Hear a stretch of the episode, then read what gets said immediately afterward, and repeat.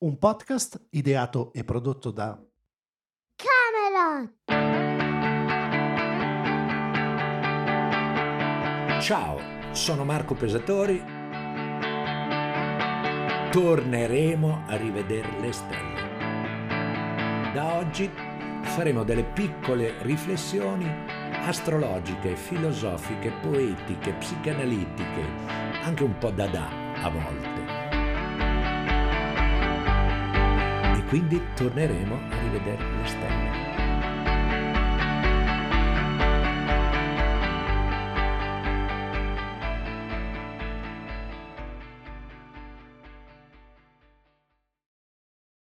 Il primo film che ci dà lo spunto per questi discorsi a metà tra il delirio, il fluire, il pensiero astrologico, perché parliamo anche di astrologia, di un'astrologia diversa però, che non è l'astrologia degli oroscopini, l'astrologia eh, delle facili previsioni che poi non ci prendono mai. Ecco, uniamo un po' astrologia, cinema, filosofia, a volte anche poesia, e il primo film da cui vorrei partire è proprio il film di Fellini, Amarcord, perché questo periodo che ci invita al ritiro, al silenzio, alla solitudine, al distacco dalla vita di tutti i giorni, all'attacco alle nostre abitudini, automaticamente risveglia il tema del ricordo e della memoria. C'è una differenza abissale tra ricordare e invece vedere cosa nella memoria si è stampato che ci rende ciò che noi siamo adesso. E la memoria è la memoria di un insegnamento, di qualcosa che ci ha segnato dentro.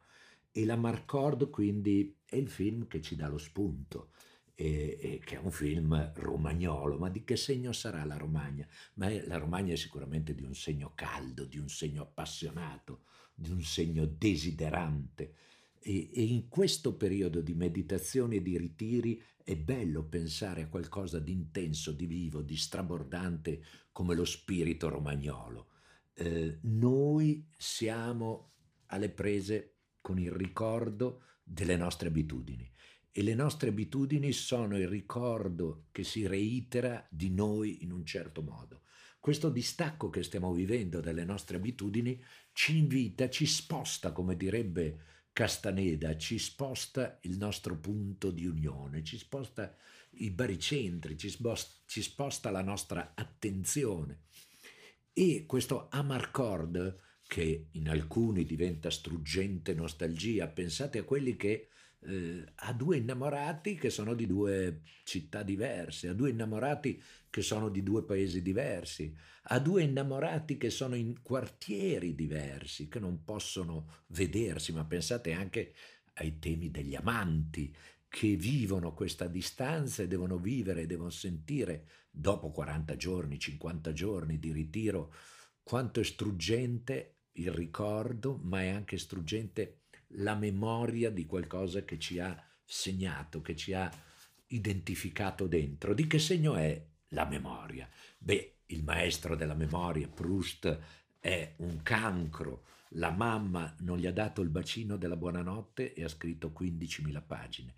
E le 15.000 pagine proprio sono la ricerca di un tempo smarrito, che è il tempo di una memoria che lo ha segnato e che ha segnato tutta un'epoca e tutto un mondo.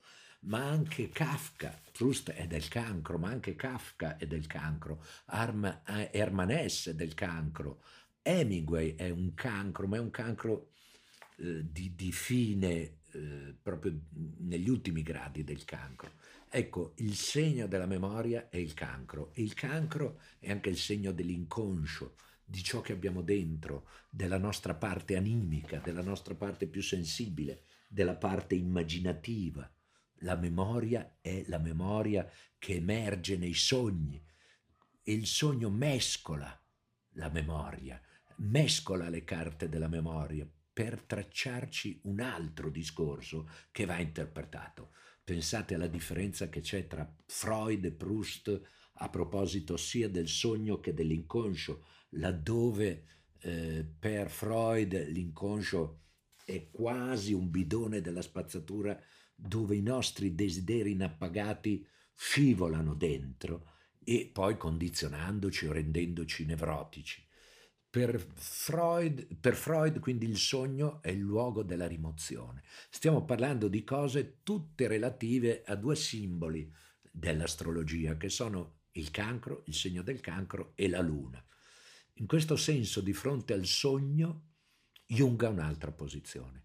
Il sogno non è solo il luogo della rimozione, non è solo eh, quel bidone della spazzatura do- dove noi abbiamo buttato lì nel dimenticatoio tutti i nostri desideri inappagati. Ma il sogno per Jung è qualcosa che ci stimola, che ci indirizza, che ci dà una direzione, perché ciò che parla del sogno non è solo il nostro inconscio personale, ma è qualcosa che va al di là di noi, che ci oltrepassa, che ci trascende. Nel sogno ciò che parla è anche il sé, cioè quel luogo che va al di là di noi stessi, ma da cui la vita trae la sua linfa ed è il sé che fa nascere la vita, è quel luogo che precede tutte le identità, tutte le definizioni. E quindi un grandissimo mistero, direi un mistero cosmico, il sé, che ogni tanto, anzi spesso, entra, penetra nei nostri sogni. E il sogno, dal punto di vista junghiano, è un altro modo per spiazzare, per attaccare le nostre abitudini. Amarcord, l'intensità felliniane della Romagna sono intensità del sogno, dove il ricordo gioca con la memoria per spiazzarci e proporci un'altra realtà che non è più la realtà ripetuta e ripetitiva delle nostre abitudini.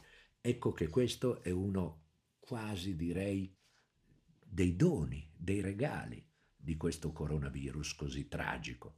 Ogni volta che c'è Thanatos, ogni volta che c'è la morte, di fianco c'è Eros, c'è la vita. E anche in questa situazione così difficile, così piena di tristezza, di paura, a volte anche di panico, di dolore, di sofferenza, c'è il germe di qualcosa che sorge, che nasce.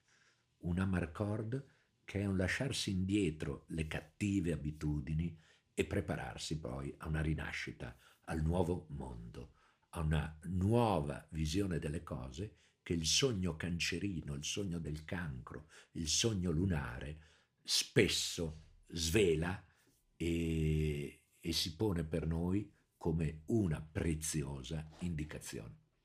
thank you